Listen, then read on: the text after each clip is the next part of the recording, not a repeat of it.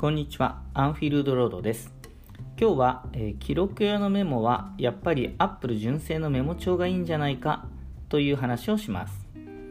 えー、今日は、えーと、大学の、えーと、イベント、明日あるイベントの打ち合わせと準備があって、えー、学生を集めて、え会議をしたり作業したりしていたんですけど、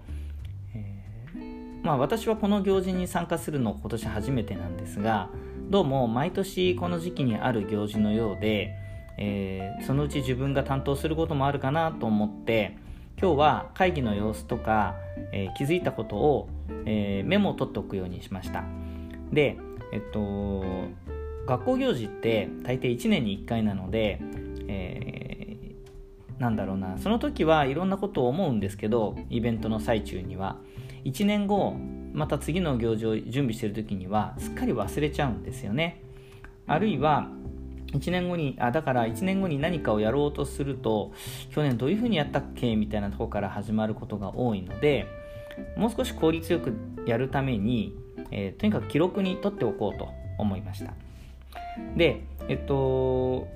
メモっていろんなアプリが今出てて皆さんもそれぞれ使ってるのかなと思うんですけどえー、昔はあの何でもエヴァーノートに入れてた時期がありますね。とにかくメモといえばエヴァーノートでここに全部集まっている安心感というかここを見れば何かわかるっていう安心感がすごく強かった気がします。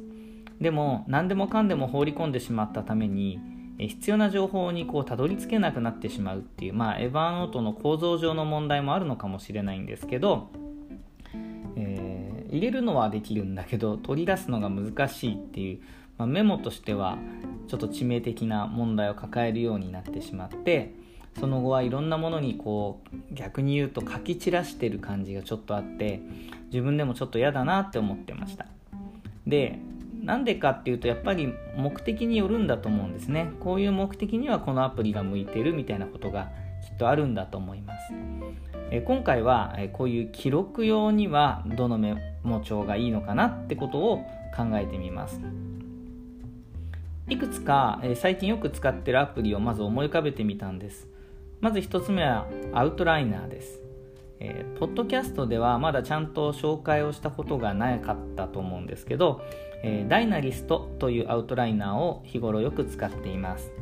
でアウトライナーはこう本当はもともとは文章を書くための枠組みを、えー、こう並べ替えて作るためのものなので、えー、並べ替えるっていうのがすごく便利なところですねあと階層化するのが楽っていうのがいい点なので、うん、個人的にはこういうなんか記録のメモには向いていないなって思います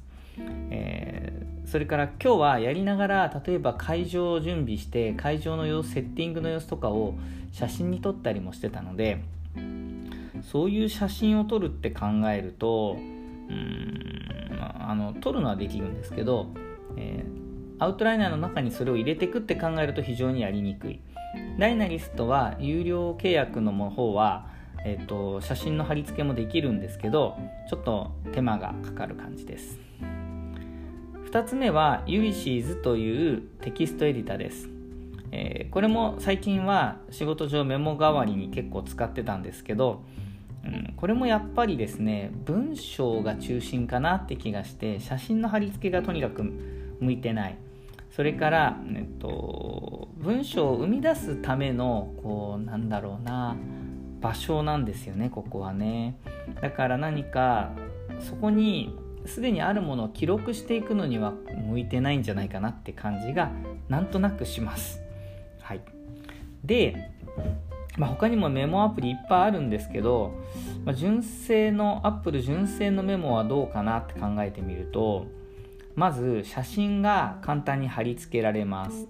でしかもその写真に Apple Pencil とかでいろいろ書き込んだりできるんですねもし iPad だったりするとこの間もあのちょっとキッチンに置く棚を買いたいなってなった時にキッチンのその棚を置きたい場所の写真をまず撮ってでメジャーで実際にこの幅とか測ったらここの長さが8 0センチだよとかっていう風に線で実際に Apple Pencil で写真に書き込んだんですね。すごい分かりやすいわけです。こういうのがやりやすいのが Apple 純正のメモ帳です。撮った写真にすぐ書き込みができます。それから手書きのメモも合わせることができます、えー、そして、えーと、写真に例えばそうだな気になる雑誌の記事とか、えー、町内会の案内とかみたいななんかこう写真に撮っとけば捨てられるんだけどみたいなものもあると思うんですけどそういうのは、えー、カシャって撮っておくと、えー、綺麗に取り組むこともできます。スキャンしてね取り組むこともできる。そして、えー、Apple 純正メモの一番いい点は人との共有が楽なことです、えー、iPhone 同士であればあるいはその Apple のツールであれば AirDrop でメモを送って、えー、お互いに書き込んだりできる状態にすることもできるので、え、家族や友人となんか共同で、え、情報を共有したいって時にはすごく便利です。で今回も私はこういってメモを取りましたけどこれを同僚の先生とか学生にパッと渡すことができたりすることを考えるとやっぱり Apple 純正メモ帳がいいのかなっていうふうに思います、まあ、そんなことを考えてたらもう一個 Bear っていうメモアプリを入れたことを思い出しました。でこれ入れたっきりほとんど使ってなくてでちょっとやってみた感じではユリシーズにすごく似てる感じがしてうーんとまあユリシーズを結局私サブスクしちゃったんでベアはじゃあいいやってことであんまり触れてなかったんですけどあのタグ付けとかができるんですよね。それからUlysses と違って画像の貼り付けも結構サクサクできる感じで操作感がいいんですよね。なんだろうな。ちょっと種類違いますけど Scrapboxにちょっと似てるかなって感じですかね。タグ付けしたりできることを考えると。でそうですね。スクラップボックスはまあメモアプリと言っていいかてかアプリじゃないんです。ネットサービスなのであのブラウザ上でねやるんですけどスクラップボックスもそうか。メモとして使うことはまあできますがまあ私としてはですね結構電車の中で使うんですけどなんと通学通勤途中の電車の中が一時圏外になるという恐ろしい区間があるので、えーと、ネットに依存しているアプリケーションというかサービスはちょっとそういう意味では怖い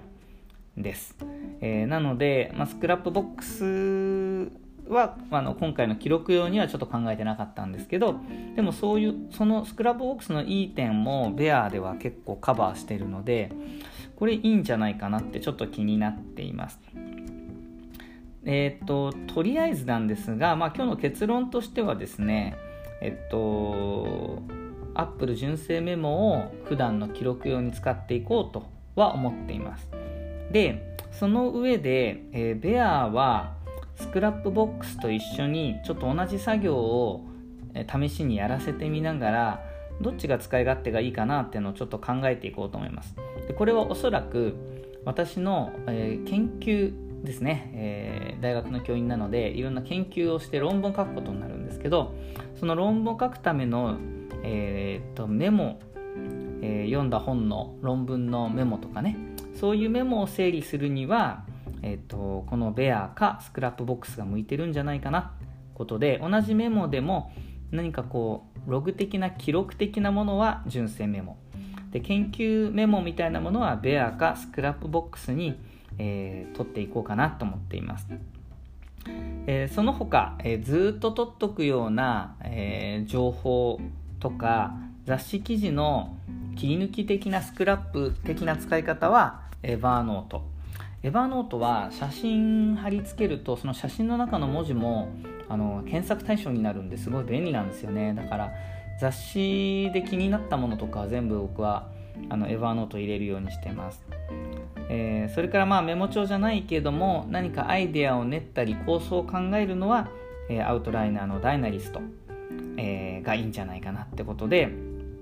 まあ、いろんなアプリがあるんだけども最初に言ったように目的に合わせてうまく使い分けるといいのかなと思います。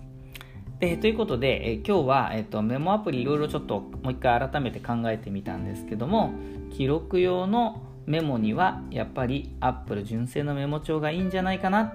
という結論のお話でした。